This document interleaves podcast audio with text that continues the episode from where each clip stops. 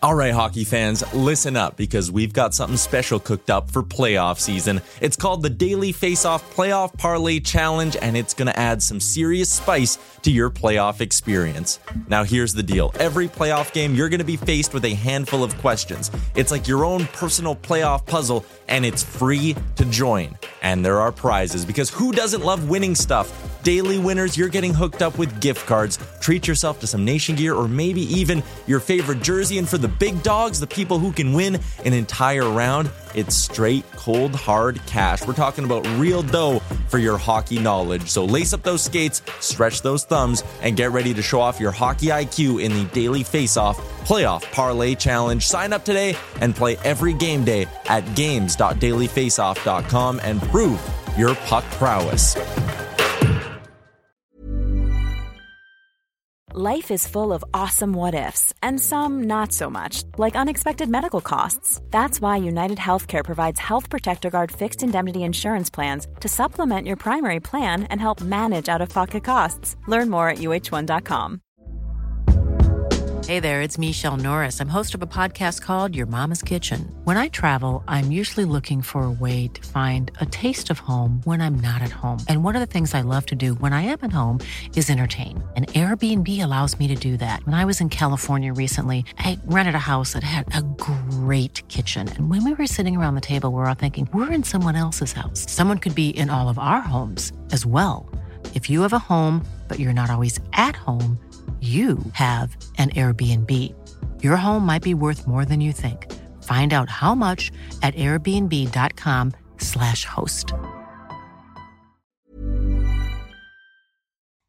You're listening to Oilers Nation Radio, presented by the Nation Network. Subscribe for free on iTunes, Spotify, or wherever you get your podcasts from. Welcome, ladies and gentlemen, Oilers Nation Radio, episode 110. I am your friendly neighborhood Baggedmilk, joined as always by Nation Dan, Tyler Yaremchuk, and Rick. We are here to break down all things Edmonton Oilers. And as we do at the start of every podcast, I thank our friends at Sherwood Ford the Giant out in Sherwood Park, Alberta, for all of the work that they do in making this podcast possible. It is now the season to winterize your vehicle. If you need some new tires for the winter, if you need an oil change, a little bit of service, or maybe you just need a new whip in general, head on over to Sherwood Ford. They would be happy to help you maybe, Dan, maybe it's time for a new Bronco. Well, it's always time for a new Bronco. I would love a new Bronco. Go ahead and follow them on Twitter at Sherwood Ford and on Instagram at Sherwood Ford underscore the Giant. As per tradition, my friend Tyler, while he is eating, will come to you with the Sherwood Ford Giant question of the week. Thank you very much, Baggedmilk. Uh, Sherwood Ford Giant question of the week. Um, it, it was really all any Oilers fan I should wanted to talk about this week. Everyone wanted to share their memories of Joey Moss and talk about what Joey Moss meant to the team. We've we've had some great inter- or heard some great interviews um, all around Edmonton. I think every media outlet did a fantastic job finding old Oilers who who were, I mean, obviously they were all willing to come on and talk about the bond they had with Joey. We had one with Sam Gagne on Real Life yesterday, which you can go listen to right now. Sam is just like him and Joey were so tight, and it was fascinating to kind of get a look into the relationship the two of them had. Uh, but back to the Sherwood Ford Giant question. Based off that, what tribute would you like to see the Oilers do, or maybe tributes would you like to see the Oilers do for Joey Moss so that his legacy can live forever? Um, whoever wants to go first, fire away. I'll, I'll just start by saying, you know, I think that for all of us, and I said this on real life as well, I think that we all rightfully have made fun of the Oilers plenty over the years, and like I said, rightfully so. But one thing that they always do well is remember their own, and I I really am expecting them to do a really lovely tribute for Joey Moss, and I bet that they're going to execute it very very well. In terms of what the ideas look like, I'm sure we all have plenty. My my favorite kind of ones are. I like the idea of I'm not going to steal Tyler's. He had a great one on real life. Otherwise, I would just steal it and claim it as my own. But like, I love the idea of renaming things like the community rink after Joey, maybe even the Oilers dressing room itself uh, named after Joey, something like that, where, you know, obviously he had a huge impact to the boys. I think that that would mean a lot to them as well as just the community knowing that, um, that the Oilers put something out there that where that's where he worked. That was his office, was the dressing room, and to have it named after him, I think would be really appropriate. But I've got a bunch of others. I don't want to steal everybody else's thunder. Dan, I know you're uh, you're standing by. What do you think? What do you think the Oilers could do for Joey? Well, I think you you said it well. When like I, I think anybody anything that anybody has ever mentioned about Joey Moss, nobody's been like, oh, that might be too much because there just there isn't enough time and, and respect that can go out for this guy. Uh, when you hear comments like you've heard from Sam Gagne, his, his, the quote that I pulled from his Player Tribune article. Now, as I look back on my time there and think about what it means to be an Edmonton Oiler, I think about Joey Moss. You know, like those kinds of things are just super special. So I, I think that all the ideas that have been bandied about are great. The one that I would, the, the two that I've seen thrown out there, and I don't, I don't, I won't take credit for them or anything, um, but was I think Jason Gregor put out the one about using his song, his favorite song, La Bamba, in some kind of form or fashion. Yeah. I think that would be that's something that you know it instantly becomes our Chelsea dagger. It, you know, you know the meaning behind La Bamba, you explain it, and then you know nobody can make any comments about that outside of the organization. Fans will you know make fun of it or whatever, but it's like something that we can really rally around. And then the second thing that I've seen, I think I saw it on Twitter, um, was suggested that his seat and the seat next to him, right behind the player's bench, are this, is this Tyler? Is this your? Yeah. Okay, so I'm sorry, it, uh, but yeah, the the idea of of making those seats available to to kids or or adults with disabilities, um, I think would just be a very fitting, uh, you know, closing of the chapter on. You're never gonna let you're never gonna stop thinking about Joey Moss, but but that spot in the arena deserves to have the same energy that Joey brought to it every day. Um, through through other folks that are going through exactly what Joey went through and are striving because of it. So yeah, I, I think that that's the one there. Yeah, I really like it. I, I, think if you want to leave it empty for a year to honor Joey, like that, that would be really touching as well.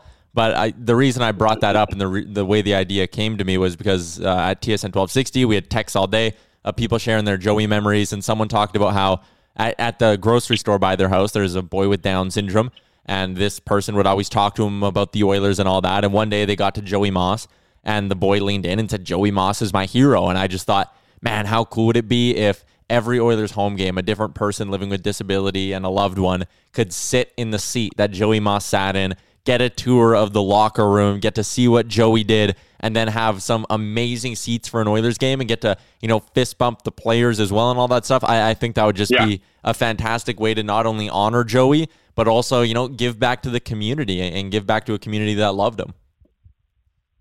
Rick, what do you think? What do you think the Oilers could maybe look at doing uh, to honor Joey Moss? Um, all of the above. Honestly, I don't think there's anything that's going too far. Uh, I love the idea of just never using that seat again.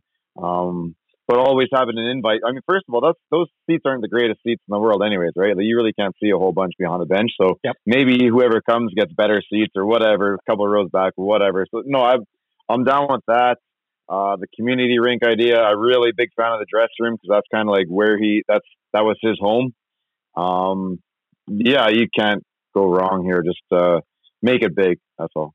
Well, and one thing I would like to see too, and I, I am sure the Oilers are working on something um, but is creating a position within the organization where they where they do hire somebody that you know is is is dealing with the same kind of mental disability that Joey had, or or something similar to that, and can really show that they can just come in and excel, and and they're no, you know, they yes they have different challenges than we do, you and I do, but but they come in and they do a job and they create a culture that you know we've seen it we've seen it now from from players that have played here, from players that haven't ever played here. We've seen it from organizations that never had anything to do with Joey talking about his impact on the teams. And so I think that I think that if you work to try and harvest some kind of you know some kind of position within the organization that that gives people with mental disabilities a chance to just really shine i, I think that would be a, a really suiting and really fitting tribute to a man that uh, you know means so much Dan, that reminds me of a, a, tweet from Wheaton Oil. If you're not following Wheaton Oil, you should. He's a very, very great Oilers follower. And what he said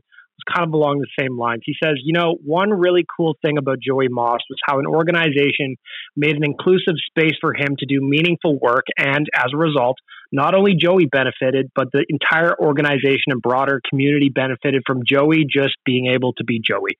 And when we spoke to Sam Gagne on the Real Life podcast, that's kind of what he talked about. He said no matter who you were or even what team you played for, Joey was there and he made an impact on your life. Sam talked about when he would come back with other teams that weren't the Oilers and he would bring other players from, you know, the opposition to meet Joey and Joey was always there and he made an immediate impact on whoever he met and it's just pretty amazing that, you know, he got his job in, you know, it, because of Gretzky, we all know the story, but it went so much beyond probably what anyone would have ever expected and it was interesting to see the city mourn the way it did because everybody felt it.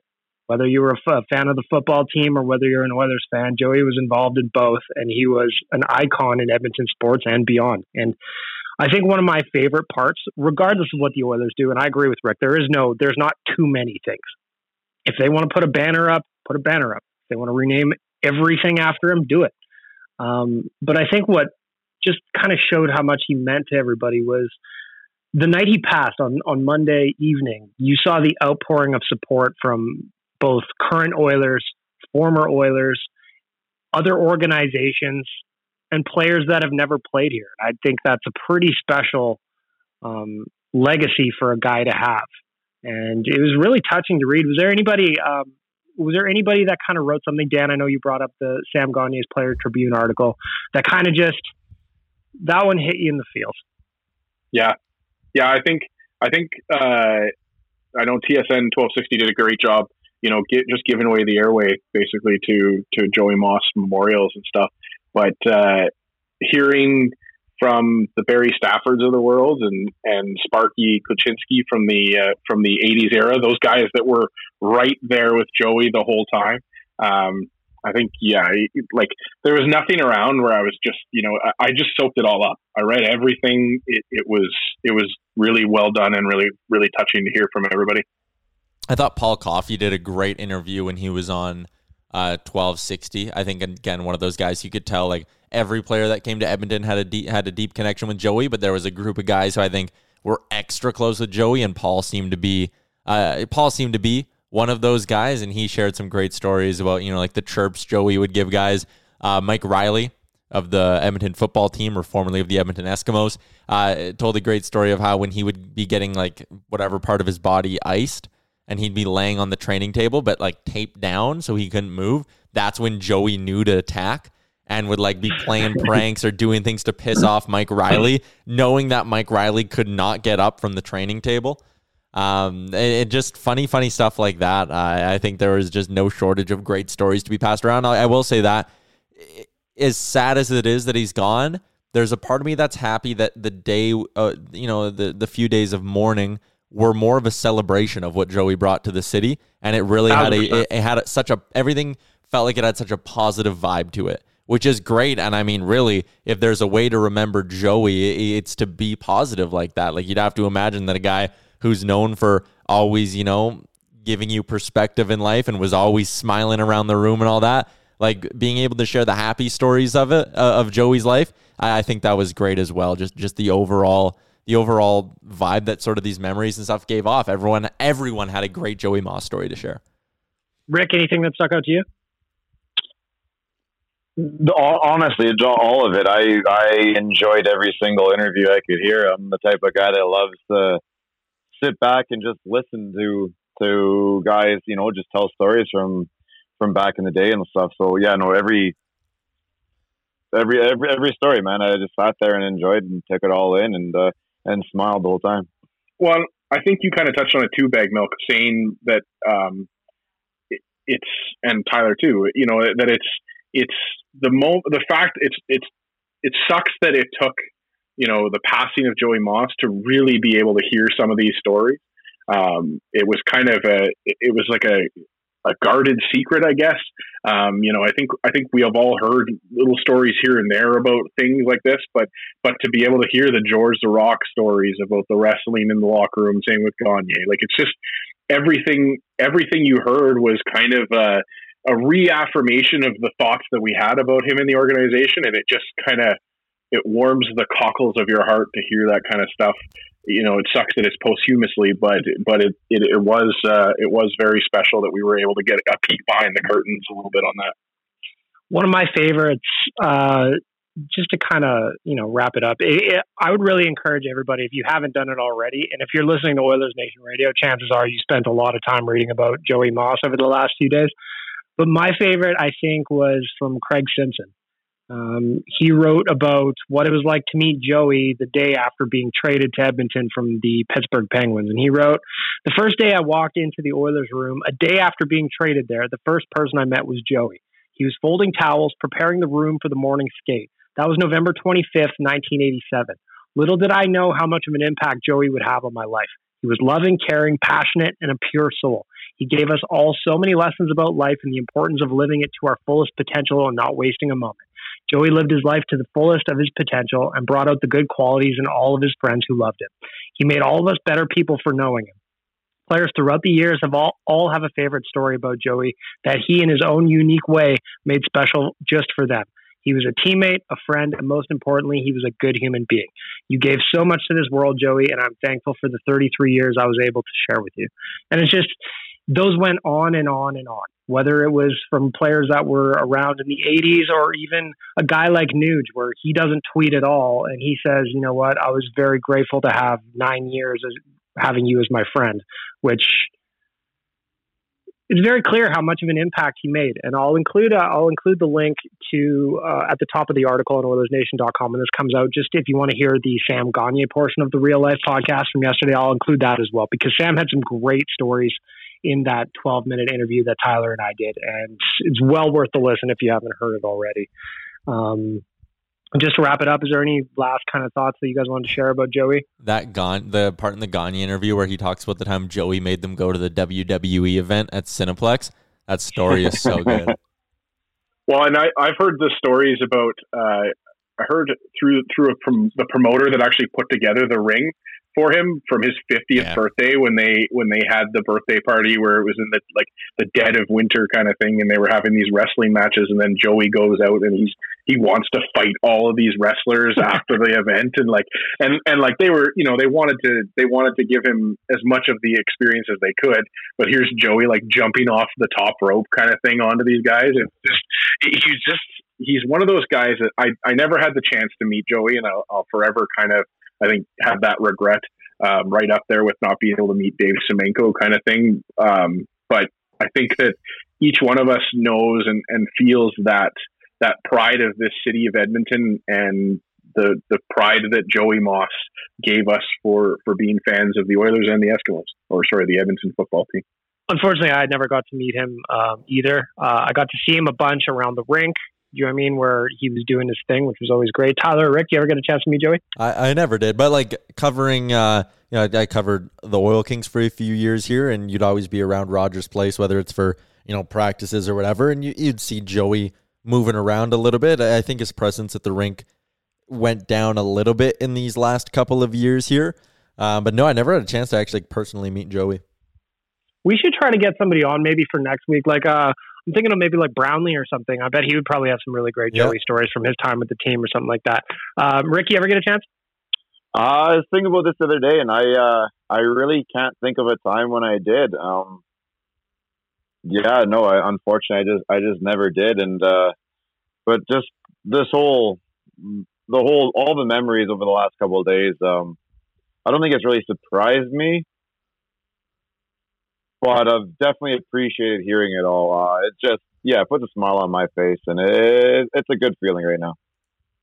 He was a he's an icon in Edmonton, and I think it was pretty telling how much he meant to everybody just by the the levels of tributes that were coming out and the number of people that were just so willing and ready to share their share their stories with them. I mean, Tyler, on TSN, you guys broke away from the normal programming on TSN 1260 to just talk about Joey.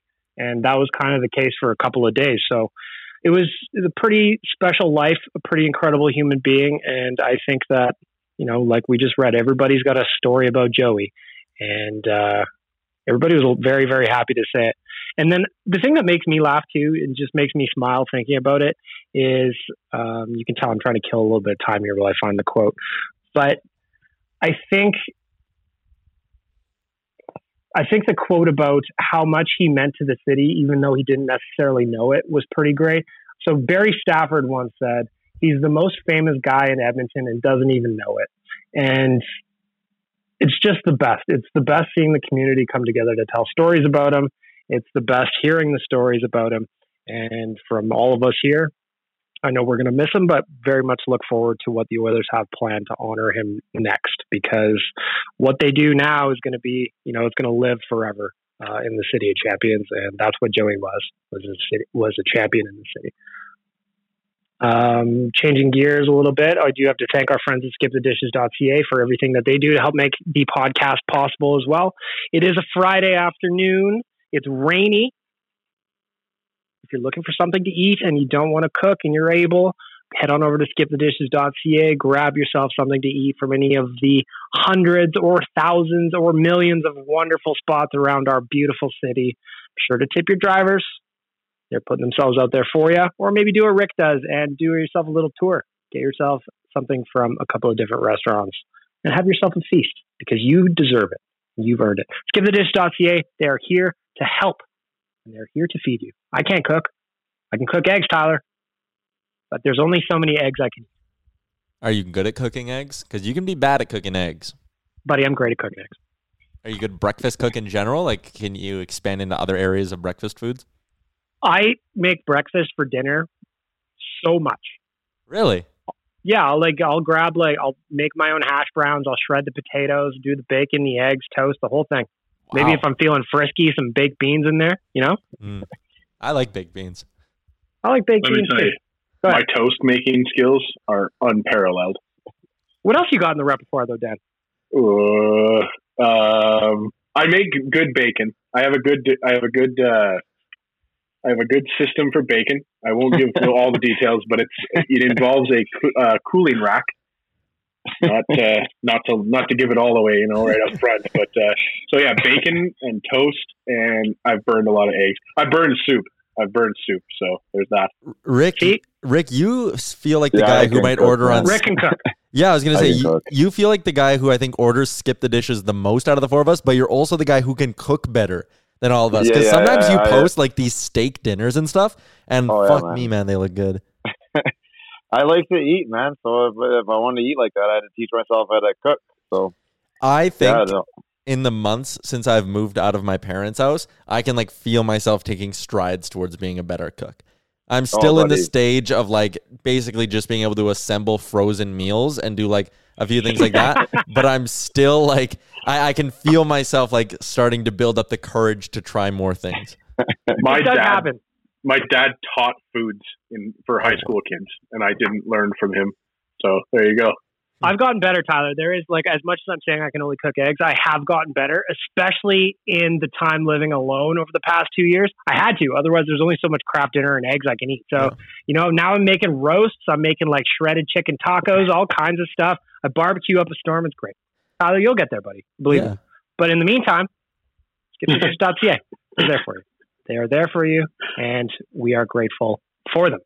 Uh, really quickly, I want to touch on the AHL is targeting February 5th for its start date. Uh, that came out earlier this week. Zach Laing posted about it at OilersNation.com. I'm wondering, gentlemen, do you think the NHL will wait that long, or will they still be trying to kick off in January as expected? Rick, I, I know you want them on the ice as soon as possible. What do you think first? Uh, yeah, I think they're gonna. They have to kick off first because you kind of the, the AHL kind of needs the players that get sent down to try and figure their shit out, right? So um, if that's the thing, then I say that you know the NHL will probably start no later than say like a week before them, like normal. Um, but yeah, I still think they need to get on the ice as fast as possible. Dan? Yeah, I think the logistics uh, that the AHL have to kind of overcome here. Uh, talking about perhaps having to move Stockton, Bakersfield, and Utica up north uh, is going to be is going to be a bit of a, a, a touch point for them to have to deal with. So I think that yeah, you're going to see the AHL start after the NHL. So the fact that they're pushing it a month behind the NHL's announcement makes sense because the NHL teams are going to have to be a part of that transition as well. So you, you got to think that they're they're going to follow suit with whatever the NHL does um, when it comes to the you know potential of a, an all Canadian division. So you're going to have all Canadian AHL division as well. Tyler. Yeah, to me, like I, I was hoping that the NHL would be able to like drop the puck on New Year's Day or something like that. Uh, if if the AHL isn't targeting till February fifth, I wonder if maybe we're not just going to see like NHL camps open on New Year's Day, and we're going to have like a quick 10 day training camp, like a six day exhibition schedule where you play three times or four times even in six nights with just the teams that are around you. Like Edmonton will play Calgary and Vancouver kind of thing. They'll rush through an exhibition schedule so the NHL can maybe start by like January 16th. Like to me, this just bumped my expectations for when the NHL season will start sort of back two weeks. Yeah, I, I kind of agree. Like I think like January is when they're going to get started. Um, but unfortunately, I think it was on inside. I'm going to probably butcher this, so don't quote me on it. But it was on Insider Trading on TSN. Pierre LeBrun or something like that said that they still haven't really started their their meetings yet with the players and the league to figure out what this looked like. Whereas for the return to play in the summer, they did dozens of calls, and they haven't quite yet gotten started. And here we are, you know, kissing November first. comes up on Sunday, so they got to get going. Yeah, I know I, these calls can happen multiple times in a week and all of that, but you know, there's plenty of work to do and a lot of players are going to have input on what the next season looks like. This shouldn't come as a surprise, but I also think a big thing is the election on Tuesday. I, I think that American election will have a big impact on the status of the Canada U.S. border, and I and I think obvious. I mean, not I think obviously the status of the Canada U.S. border has a big effect on what next NHL season will look like. Is there an election coming up? I don't even know. I think we're just hoping for all sides to have fun. That's, that's what we're in the, in the, official position. In the election, yeah. yeah. outside the election, it's a really good point though because Calgary is starting that uh, that test where they uh, if you fly wherever, as long as it's within their rules, it's only a two two day quarantine when you get home, right? And that starts but like it, right away. But one of the things we have to think about too is that parts of Canada, you know, have already started to institute their own their own issues, you know, with other parts of Canada. So you're seeing that if you go to the Maritimes right now, you have to quarantine for two weeks across Canada. So it's there's there's so much there's so many moving parts that I tend to believe that we're looking at uh, perhaps what the AHL is aiming for their start time as the NHL start time, and How, then you push back the AHL. What's no the least amount of games you would accept for an NHL season? I think there's no chance we're getting 82 this year. So what do you no, guys think we're going to get? Not with the Olympics kicking off in July. Well, I mean, in theory. I don't think that I don't think that the NHL accepts anything less than like 60 games themselves, though. You got to think that they want to push to 50 or 60. Can we mark this down as like a guess, like what we think is going to happen? Because my guess is that they do like the the lockout year. What was that? 48 48. Mm-hmm. Yeah. That, I'm guessing we get a lockout type season this year. It's, they're going to want more than that. It'll be in the oh, they'll definitely to, want more. They'll be 55 to 60. They'll stay away from that 48 number for, for, just for the whole reason they don't want to even bring that that whole thing up again. so like, just like dude, 40. It's, like, it's 47 or 49. It's 48 or or 50. Like you avoid that number. I could see 41 as a number just to cut half the season straight in half. But it's but that's the thing, and it's I think that I think that we kind of talked about it, um, you know, early on in the in the pandemic. Um, but really, it's going to take like two or three years for us to get back to any kind of normal scheduling. I think that's the that's the clear and obvious answer here is that you know no matter how many games they chop it down to, next season's going to be pushed back, and then the season after that is going to probably end up being affected as well. Whereas I, I don't necessarily agree with that, just because they have to be done by the Olympics. So the Olympics is going to be like starting in July again in theory. So that would take them till what? How long do the Olympics last? I don't even know. Sorry, why do they have to be done by the Olympics? NBC has the broadcasting rights for both, and I and I would imagine like I I I'm gonna sit in the middle of the two of you.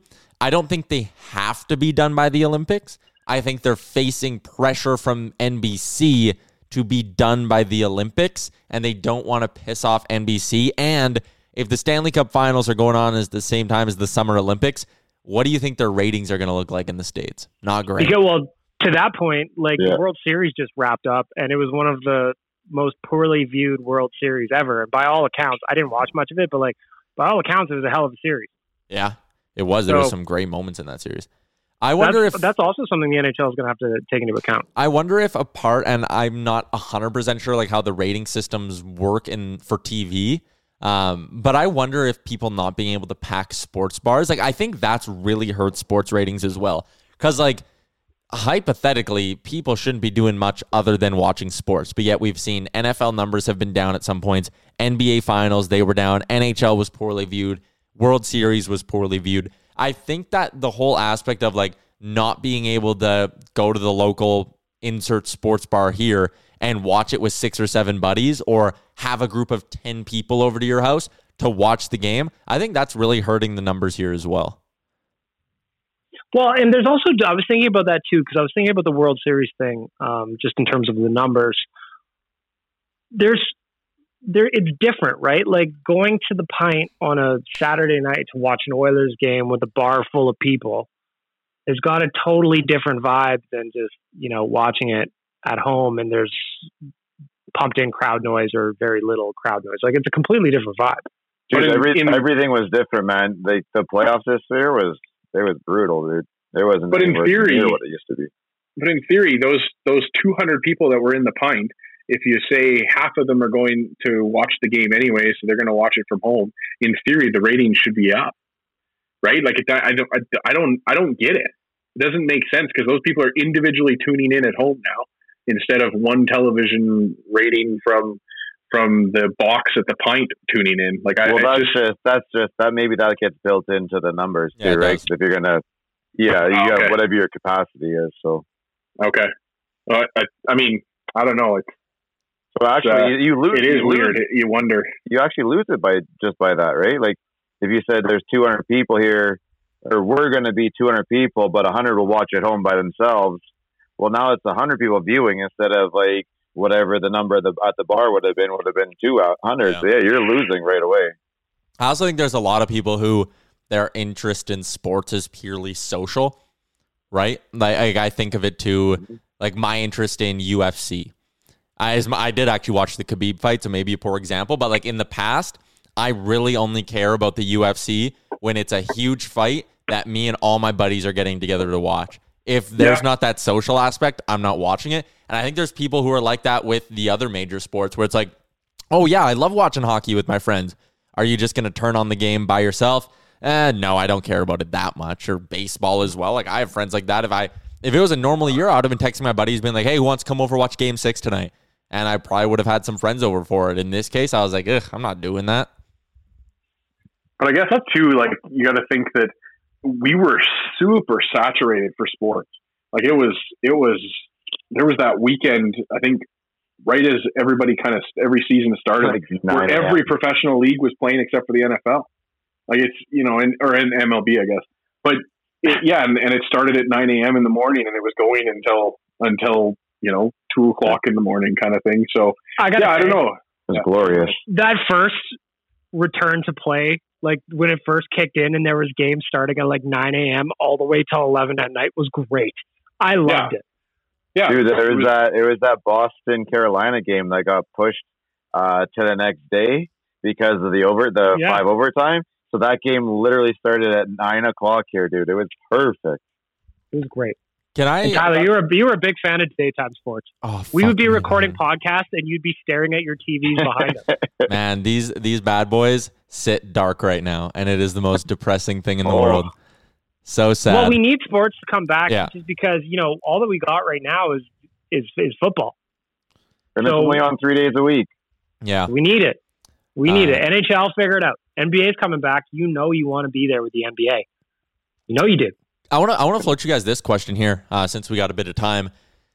We were talking about uh, length of schedule in the NHL 48, 55, 60, 62, whatever you think the magic number is.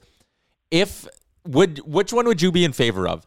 If I said we can get 60 games in and it's a normal playoff schedule, or if I said 48 regular season games and we're doing the expanded playoffs again?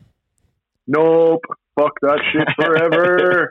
no more expanded playoffs? I don't know. I think because we, I think it's hard for me as an Oilers fan because I'm jaded still about the fact that we were the four seed, but actually a fifth seed according to win percentage, and so we ended up with the the tough position of playing a team that had no business being there.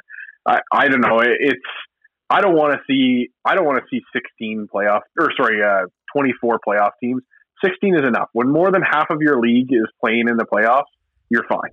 And and it just it was an unnecessary amount of level of play. Understandably, so it was needed in the sense, but I just I just don't think we need to play expanded playoffs. Going in, knowing that that's the way it is before the season starts, I don't think would feel as bad as it did this year. Like it felt like we were in, we already everything was done already. We already took care of it, and then all of a sudden they took it away from us. But if you go into the season knowing that at the end of it, you know it's just another round, um, yeah, it's not the end of the world. Oh, I'm kind of with Rick on this one. I actually liked it. It added a different layer of intrigue to the playoffs and just like a wild card factor that was just so bizarre. And I think that had there not been a four and a half month break between, that the Oilers would have probably done better than they did. Um, I think that gap really, I mean, like Montreal knocked Pittsburgh out as well. Like there was a bunch of weird things that happened, but I kind of liked it. It was weird. I like, I like switching things up every now and then. A little chaos is good. A little chaos is fun. Tyler, what do you think? Yeah, I, I didn't hate it. I agree that if I think it was done right after the like the Oilers just played terribly. If it was done right after the season, maybe the results different.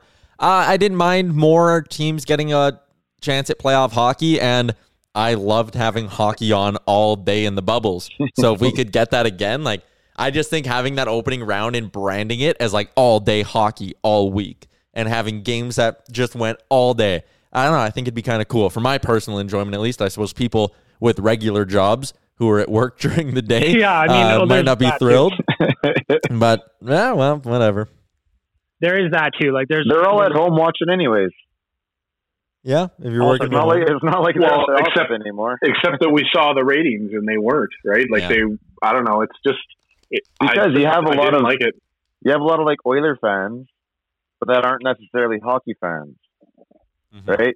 Like they want to watch the Oilers, but as soon as the Oilers game's over, they're washing their hands of it. Which is, you know, obviously it's a smaller group that's willing to watch everything, but for the most part, they're Oiler fans or you know whatever team fans. And when your team's not playing, you bounce. I think I guess, what the but- answer is is that they everybody needs to do what I did and turn yourself into a degenerate gambler so that even if you don't care about the games you're watching, there's a little bit of excitement in there for you because you bet for two home team goals in the second period. Tyler? That's the way to do it, man. That's why I love the NFL so much. Uh, changing gears a little bit, I want to touch on quickly Mr. Leon Draisaitl turned 25 years old this past week. And Leon has developed himself into an absolute warlord since his what cup of coffee. It was like six or seven games to start off the season in Bakersfield. He has dominated the NHL over the last couple of years. It's pretty hilarious that his only competition right now really is Connor McDavid, which is a teammate. um, I just kind of want to talk about Leon a little bit. Dan, you had him as what did you say, number five in the number latest five. EA Sports? Number five. So it goes uh, Connor McDavid, of course, uh, and then you got this is just me going off memory. Uh, Ovechkin, Crosby, and then in a group amongst themselves, Leon Draisaitl, Nikita Kucherov, and Nathan MacKinnon are all uh, are all rated the same. Um, and I think you could say you can understand that MacKinnon would be in the mix there, um, given his season and everything. But yeah, he's uh, he's he's definitely getting the recognition he deserves um, for being the you know, number two, number three, number four player in the world right now. So my question for all of you gentlemen, Leon Draisaitl at his 25th birthday, still plenty of mileage left on that finely tuned German body of his. How good does he get? This good? Like I think this Can is Draisaitl. Uh, I mean, but like, what's better? Can you get better than leading the league in scoring and winning the Hart Trophy while not playing with Connor McDavid? Like, Maybe there's a season coming up where he doesn't have like a historically bad month of December. Like maybe that comes and he ends up putting like 125 points up in a season. But I, I don't know. Like to me, even with McDavid to an extent, like they're in their primes right now. This is how good they are, and I expect them to routinely do this. Like I, I don't even think we're we we can be expecting like bad seasons from these guys. I think it's just going to be a run of these next five six years where these two guys are consistently top ten at least in scoring and doing that. Dan, what do you think? I agree with you, Tyler. That I think Leon is is as good as he's going to, you know, as he, as he can be right now. I think that the the X factor that's going to play into it is having line mates that he can consistently trend with. You know, and if Yamamoto and Nugent Hopkins are it, then then the ceiling does hit. Yeah, 125 points. You know, and that's and that's pretty amazing to say. Uh, with also the caveat that that Connor McDavid has a, a, higher ceiling given some line mates that he can consistently be with. So I think I think the X factor is the people that we put around him, and if we continue to put them around him consistently. Rick, can Leon get better? Yeah, I guess so. I don't think he's going up like another level like we we've seen him do, but yeah, I can see him, you know, creeping up to 120 points, something like that, kind of rounding out his game in the defensive end a bit. Maybe it's becoming a little bit more reliable two way. I guess that would make him a little bit better. Um, yeah, offensively, yeah, I expect to see what we've seen for last, you know, at least last year. We will see that for the next, you know, the duration of his contract. For me, that's where I think he can get better. Is if he when he starts to really tighten things up in his own defensive zone, then I think that's where he's really going to shine because I think that I mean, it's not, I think, obviously, less time spent in his own zone means more time that he's probably got the puck at the other end of the ice. So I think that that's where he's going to get better. And I wouldn't be surprised at all by the time that the NHL gets back on the ice that both he and Connor have probably done some kind of weird work to improve like things like yeah. face offs and stuff. Like Connor's probably spent the last you know, since August when they got bumped out, just taking face offs from some robot machine he hand built himself because he wants to get better at it or something. And I think that Leon's in the same kind of breath the, as that as well. A, a, big next step for them is going to be, uh, you know, continuing to prove that they're dominant playoff performers. Like you look at Draisaitl, man, 22 points in 17 career playoff games. McDavid has 18 in 17 career playoff games as well because you count those Blackhawks games for technically playoff games uh, for stats. Like, if those two guys ever get a chance, or when they get a chance, I should say, to go to the third round, to go to a cup final, it's going to be great to watch them score clutch goals and sort of build that into the reputation. Changing gears again, my friends, I want to talk about the old barn because news came out that on November 3rd, Zach Laing covered this for OilersNation.com, the final proposal for the exhibition lands will hit a public hearing on November 3rd the first step of whatever comes will be the demolition of Northlands Coliseum, Skyreach Center, Rexall Place, whatever you want to call it. It'll always be Skyreach Center to me. Um, I just want to go with with. We all knew this was coming. We all knew this was happening. I just kind of want to go around the horn really quickly and just be like, well, it sucks, but man, I had some good memories at the old barn. If if I say what is some of your best memories of Rexall Place, Skyreach Center, and Northlands Coliseum, whatever you want to call it? What's the first thing that comes to mind, Dan? Uh, for me, it's you know it's the Coliseum. Um, I wasn't our family wasn't you know well to do or anything, uh, so we usually if we got to go to a game, it was through gifted tickets. Um, I remember one time we had we were gifted tickets and we were actually snowed out, which like happened like three times I think ever in Edmonton's history.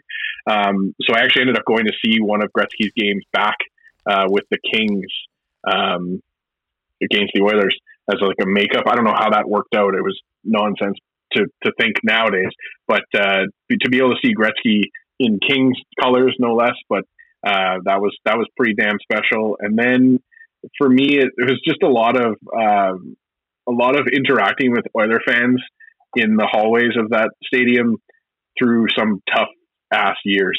Um, an emphasis on the ass.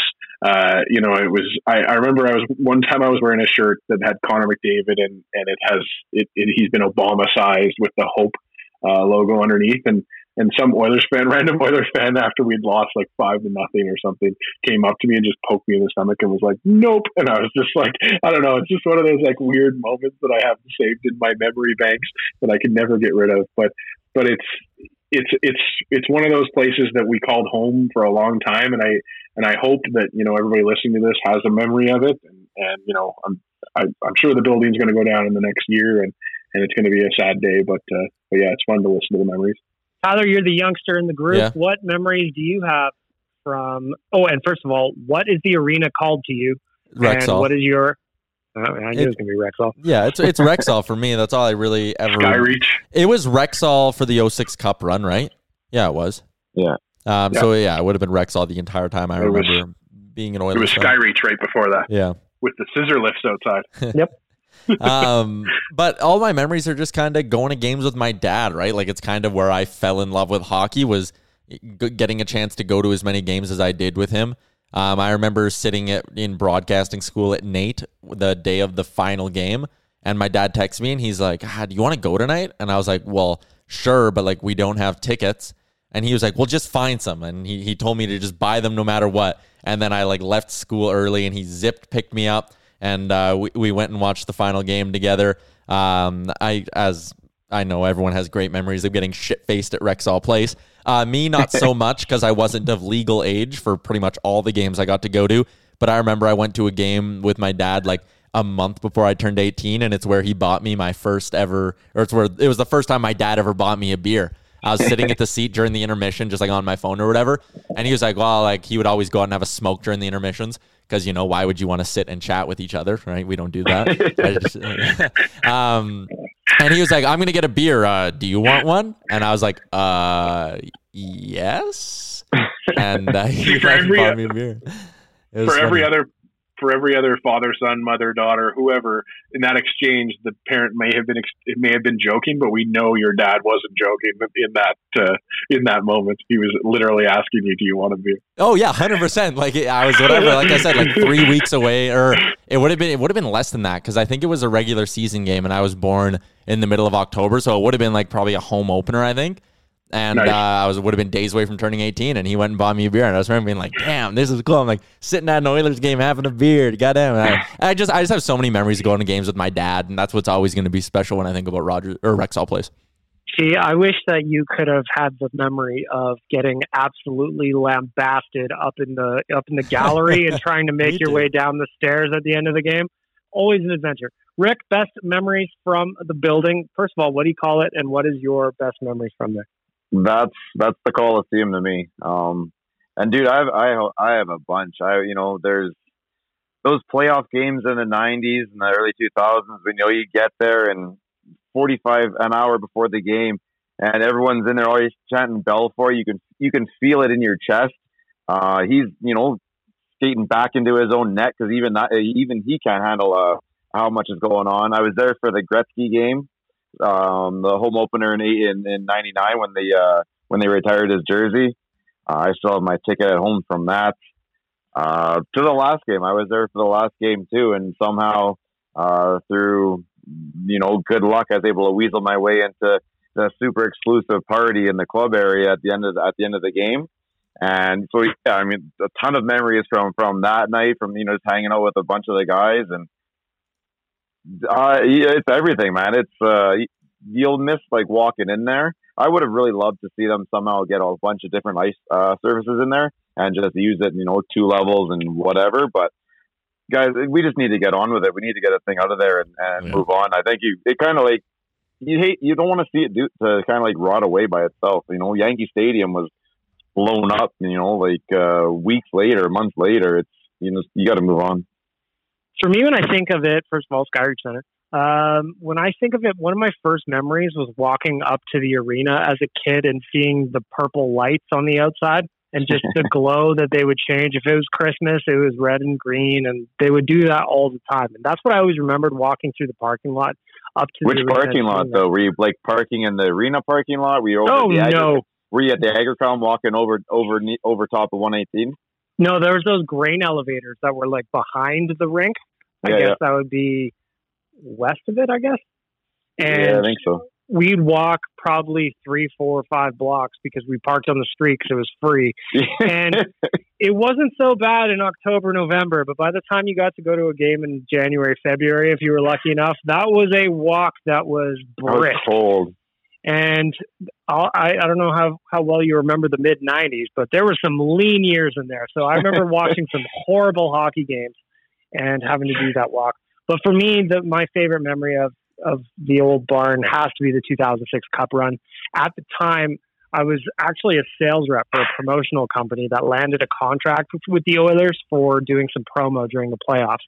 Part of our compensation was that we got two tickets to every home game. And seeing as I was the, the rep that went out on site all the time, I got the ticket. So I got to see uh, game six, the win against Detroit, which happened to be Steve Yzerman's last game. I got to see, I saw Smitty's teeth get knocked out and have Horcoff score in overtime. I'll never forget when the arena ran out of beer and they made an announcement after like the first overtime period or something like that. I've never heard a boo that loud in my life. it was incredible. That was the triple overtime game against Detroit, right? That's uh, against no against San Jose. San Jose. Oh, yeah. Yeah, and they uh, they ran out of beer and everybody went crazy. I'll also never forget as long as I live. There was a there was a goal review. It was I believe it was Hemsky that scored, and they were doing a goal review against Detroit. And the review was taking a minute, and the entire building throughout the review was chanting Manny Legace's name, and it was like what Rick said. It was that thunderous re- repetition. It, I remember it started during the break. It went clear through a commercial break, came back through until the end of the goal review, and I'll just never forget the Manny, Manny, Manny chant. And even Legace later on admitted how much that rattled him to have the entire building with the silver pom pom shaking them Man, at it him. just doesn't stop, man. It doesn't stop. Like Belfour in the '90s was great. Turco, it fucking rolls right off the tongue as well. It was so much fun. You can feel it in your chest. I like, you can feel the excitement. It was great. It was the best. I love that I place. also Sorry, go ahead, Dan. I forgot my memories of the Edmonton Drillers and the Edmonton Rush as well that played out of that building. Do you guys did you guys ever go see indoor soccer at Rexall or No. Skyreach or whatever it was at that Oh, time? No. Oh man, what a good time! And they give out free tickets to any soccer team that wanted them. That's, That's how I got to go through there. Yeah, It was a great old barn. Um, not necessarily in a great area, but uh, we had a lot of fun there. And I remember going over to drink at, I mean, it took 9,000 names over the course of the my fandom, like Diesel Ultra Lounge or whatever you want to call it. And they would give you beers and red solo cups, and you'd go there pregame and have a drink and then make your way in. It was the best. So it's a sad day when that'll go, but you know what? We had a hell of a lot of memories in the old barn, and I can't and I, if you're listening to this right now, share your favorite Rexall memories with us. ON Radio Podcast on both Twitter and Instagram. Which reminds me, Tyler, I've been complaining that nobody has reviewed this podcast for weeks, but in a surprise to no one, Dan, you'll uh, you'll know this from sitting beside me for years now. I'm the moron. I just didn't see them. I didn't see them. There were dozens of new reviews for the podcast on Apple Podcasts. I'm going to go through a couple of these. We're going to do these on a weekly basis. If you can do us a favor, we want to beat real life, despite the fact that Tyler and I are both on that podcast as well. We want to beat uh, real life and climb the rankings of the best sports podcasts in Canada. So I'm going to go ahead and start with Grizz4327. He gave us a five star review. For all its problems, at least Batman versus Superman Dawn of Justice was tonally consistent. I don't necessarily think that it was better than Justice League. Both are just okay. But here you've got an awkward combination of Snyder's very morbid pistache style and Whedon's sarcastic and dopey Saturday morning cartoon writing that you wonder what they what the final product would look like if the movie had just been a singular vision. I don't know what that has to do with our podcast, but I like Ruthless. five star review. that's unbelievable that he would have us say that. We're gonna get too many ridiculous reviews. We're gonna get like banned from Apple Podcasts. Uh, Shin Hitter. Shin Hitter. Another five star review. He says, Awesome podcast. Wish there was more than one per week. It's fantastic. You continue to create content even when there isn't a lot happening in the Oilers world. Uh, telling us. Today's a great example of it. We were sitting here before the podcast being like, fuck, if we get 45 minutes of stuff to talk about today, we are going to be lucky. And it's like the 55 minute or 50, what, 53 minute mark right now? 51 minute mark. And we're like still cruising, haven't done hot and cold performers yet. Corbin says, another five star review. Gentlemen, we are very popular. Big fan of all the Nation podcasts. Good vibes and great topic. You boys make my day at work entertaining. Being a lifelong Oilers fan in Northern Alberta, I can relate to a lot of the topics and passion for the team. You now have 14 listeners. Keep doing what you guys do and keep Nuge forever. I like that. He can relate to the topics. Uh, Corbin, does your dad also not speak to you much when you go to games? Did a random stranger walk up to you and poke you in the belly at Rexall? Uh, well, you know what? We've got plenty of reviews, and we're not going to do all of them because um, I want to save some as we continue on. But I think this is a perfect way to send off this week's review. Review corner, of the whatever we're gonna reviews. Review of the reviews. I like that. Luke forty five, another five star review says my favorite part is hot and cold performers of the week, specifically the buttons. Specifically the buttons. So Tyler, that'll be your cue to get your buttons ready. we're going to go into that right now. He also adds shout out Damien, best wishes. So that is Nice. from Luke forty five on Apple Podcast. Again, we have plenty of these that I'm going to read on a weekly basis. Please review the podcast, give us a rating, help us bump it up. Help us You bump it up. You can literally make Baggedmilk say just about anything. He just told us that he loves Batman versus Superman. Yep, Batman Shout out Superman Grizz. Dawn of Justice was uh, totally consistent. So whatever you want to put in there, What's, I'm in. what's our rank right now? Uh, we have 113 ratings overall, and this is a average rating, a five star podcast. 99 five star reviews, eight four star reviews, Fair. three three fair. star reviews, Fair. one two star review, and Okay. two one star reviews. So Ooh. I will. I Please will let us find know those. who you are that gave us one star. Don't worry about it, Dan. I will find those. Yeah. And uh, actually, you know what? Let's fucking read one right now. Where are the most critical? If you're it, totally like, and that's the thing, right? We'd like to hear criticism as well. We don't need to have our tires pumped all the time. I mean, just most of the time, but not all the time. I had someone text into the radio station today and tell me that I'm terrible at my job and like I, I should be fired and all this. And I responded and I was like, why? Why is there so much hate, man? And he was like, it's not hate. I actually like you. I just don't want you to be caught off guard when you're fired.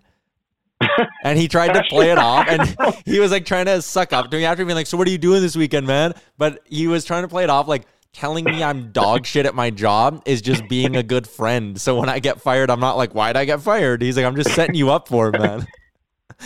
Uh, Wow. Uh, just scanning really quickly. Good podcast, generally entertaining, but the f bombs make you sound uneducated and unable to express your thoughts. I Oh. kill that, and I give you a five. That's not bad. That's, that's a valid criticism. I'll Fuck take that. that. That's Vice Ross. I Vice was wondering Ross. who's going to be the first person to say that. I'm All right. kidding. I'm Uh, sorry. We should watch our mouths. Tyler, I will put soap in your mouth again. Last time it was awkward. Whatever. Get your buttons ready, boys. Yeah, it is good. time for Oodle Noodle Hot Cold Performers of the Week, where we look at the last seven days and discuss what was great and not so great in our lives and the world of sports. As always, I want to thank Oodle Noodle for making this possible. Head on into any of their 14 locations around the city, and they will donate 10% from all takeout and curbside orders to a local charity and initiative. This week, they're doing Positively Princess, who they dress up and visit uh, charities around the city dressed as Marvel characters.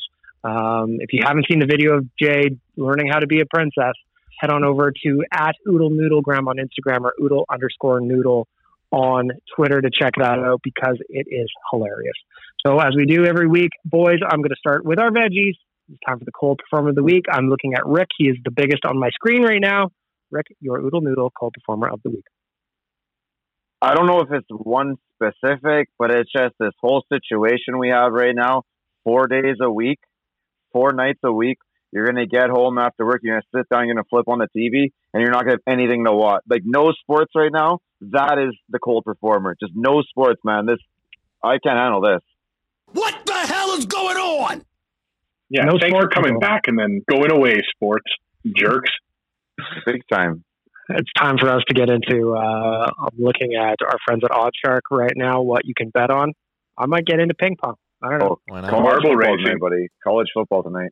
Mr. Nation Dan, your Oodle Noodle cold performer of the week. Yeah, I warned you guys ahead of time. I've got two. Uh, just came across the wire Perfect. right before we hit air. Uh, the OHL is announcing, without any prompting from a government or anybody like that, uh, that they are going to be removing hitting from hockey this season. So OHL, you can go f yourself. That I took it away. See, I took out the f bomb. Uh, my other cold performer of the week, and I've talked about this a few times. The the big problem hockey has is the way it's covered, and a and a, for an organization like Sports Illustrated to talk about how they they know how to cover sports and think that they know what they're doing with sports, to then have their cover this week for the uh, for the World Series championship, uh, Los Angeles Dodgers, and on the front of the cover, all it says in big letters is "L.A. Kings." It's just absolutely daft. What? It's just such a stupid, soft thing for them to do. I put it up on HockeyFights.com. Their, their, the cover of their article says World Series champions, and then it has lower down the page it says LA Kings, just in big letters, as if there's not a team already called the LA Kings. So it's Sports Illustrated for your inability to to recognize that there's a team called the LA Kings. I'm upset. Uh, shout out to LeBron James for winning the World Series as well. Right, Dan? Huge huge day for the LA Kings finding out that they won the World Series this week. Uh, Tyler Yaremchuk, your Oodle Noodle co-performer of the week. Um, the Big Brother finale. It, there was no suspense at all. I mean, the Big Brother finale is rarely ever like amazing with like big twists and turns and drama. But I mean, I know the guy who should have won did end up winning, but there was no drama in the Big Brother finale. This whole season was just kind of bad. So having to sit through all that, um, the Big Brother finale, you get my cold performer of the week. We have been hoodwinked, bamboozled, led astray, run amok, and flat out deceived. That's how I feel. Uh, I'm going to take the obvious one here. My Oodle Noodle cold performer of the week, Arizona Coyotes. Everybody knows why. Yep. I don't really need to say much more than that. They they know why. Arizona Coyotes cold performer of the week.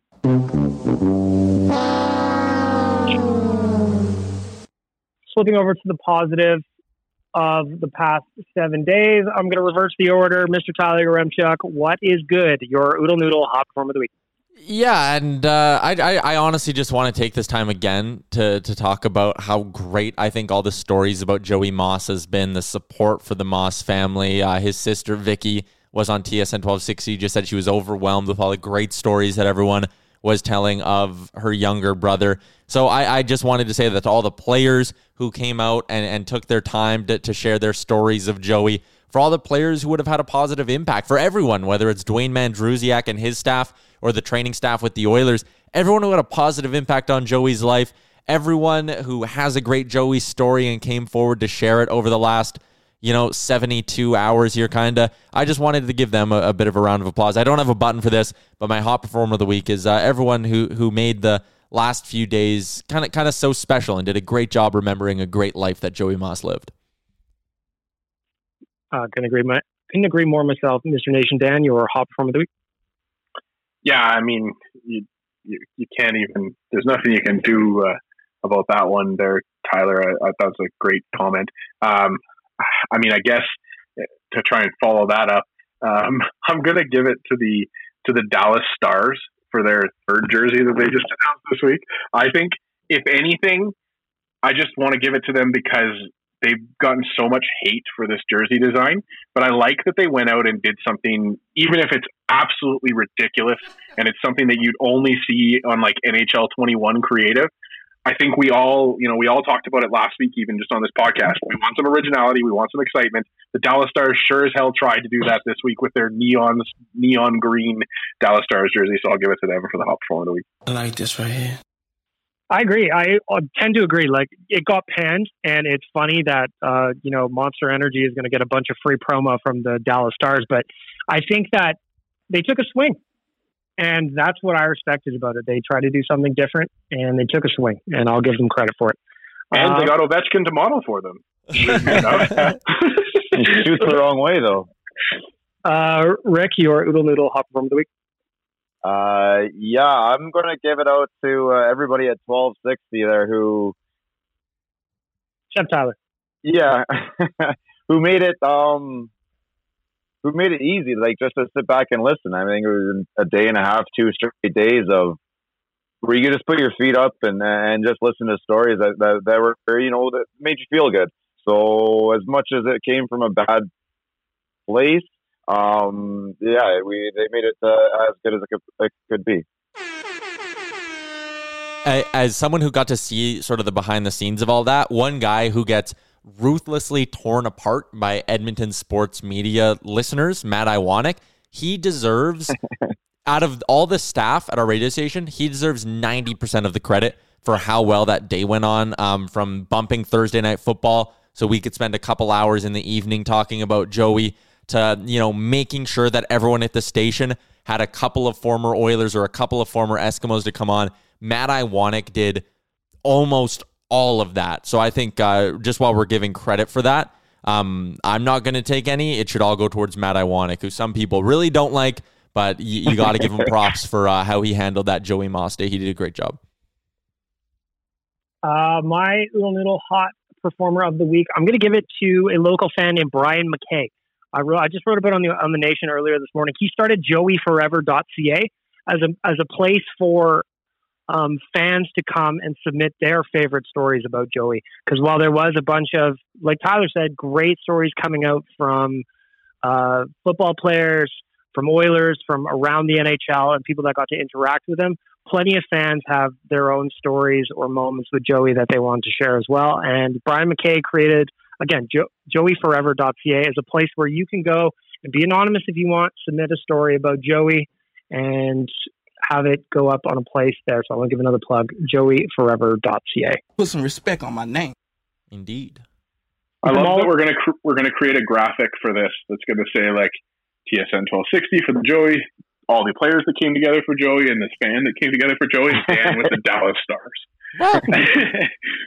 That's fair. It's fair. And You one, guys- one you guys thing about it, those jerseys, one thing about those jerseys, they really went after. The, I think they did something like the Oregon Ducks did. They need to do something with the helmet. If you're going to go that crazy on the uh, on the jersey, you can't just roll that regular black helmet. Either go matte black with some stuff in there, Racing stripes or on the toxic metallic sludge. look. Like I, I'm literally looking at the at the Ducks uniforms right now, and uh, yeah, you got to get something going on with the uh, with the helmet there too, and then I'll be okay with that jersey. Just use a splash of radioactive paint every day. You know, just uh, light up their heads. I like that they got different. I like that they got different. Uh, from all of us here at Oilers Nation Radio, I'm Baggedmilk. Rick's here, Nation Dan's here, Tyler Yaremchuk's here. This is episode 110. I want to thank Sherwood Ford the Giant, SkipTheDish.ca, and Oodle Noodle for making this all possible. And of course, for you for listening and reviewing, as I've been asking for for weeks. Again, I am my own cold performer of the week because I'm a moron and I couldn't find them until this week. But you know what? I'll own that. I'll own my own deficiencies on the internet. Thank you very much for being here. Please tell a friend, a coworker, cousin, auntie, uncle, whoever you got around you about Oilers Nation Radio. Brand new episodes every Friday. You can download, subscribe everywhere. Until next time, have a great weekend, everybody. Shout out Damien. Best wishes. Thanks for listening to Oilers Nation Radio, a member of the Nation Network of Podcasts. Make sure to follow us on all of our social media to stay up to date and never miss a podcast. Planning for your next trip? Elevate your travel style with Quince. Quince has all the jet setting essentials you'll want for your next getaway, like European linen, premium luggage options, buttery soft Italian leather bags, and so much more. And it's all priced at 50 to 80% less than similar brands. Plus, Quince only works with factories that use safe and ethical manufacturing practices. Pack your bags with high-quality essentials you'll be wearing for vacations to come with Quince. Go to quince.com slash trip for free shipping and 365-day returns. Hi, I'm Daniel, founder of Pretty Litter. Did you know cats tend to hide symptoms of sickness and pain? I learned this the hard way after losing my cat, Gingy. So I created Pretty Litter, a health monitoring litter that helps detect early signs of illness by changing colors, saving you money and potentially your cat's life. Pretty Litter is veterinarian developed, and it's the easiest way to keep tabs on your fur baby's health right at home. Go to prettylitter.com and use code ACAST for 20% off your first order and a free cat toy. Terms and conditions apply. See site for details. Hold up. What was that? Boring. No flavor. That was as bad as those leftovers you ate all week. Keke Palmer here, and it's time to say hello to something fresh and guilt-free. Hello Fresh. Jazz up dinner with pecan-crusted chicken or garlic butter shrimp scampi. Now that's music to my mouth. Hello Fresh. Let's get this dinner party started. Discover all the delicious possibilities at hellofresh.com. Hey, it's Paige DeSorbo from Giggly Squad. High quality fashion without the price tag. Say hello to Quince. I'm snagging high-end essentials like cozy cashmere sweaters, sleek leather jackets, fine jewelry, and so much more. With Quince being 50 to 80% less than similar brands. And they partner with factories that prioritize safe, ethical, and responsible manufacturing. I love that. Luxury quality within reach. Go to quince.com slash style to get free shipping and 365 day returns on your next order. Quince.com slash style.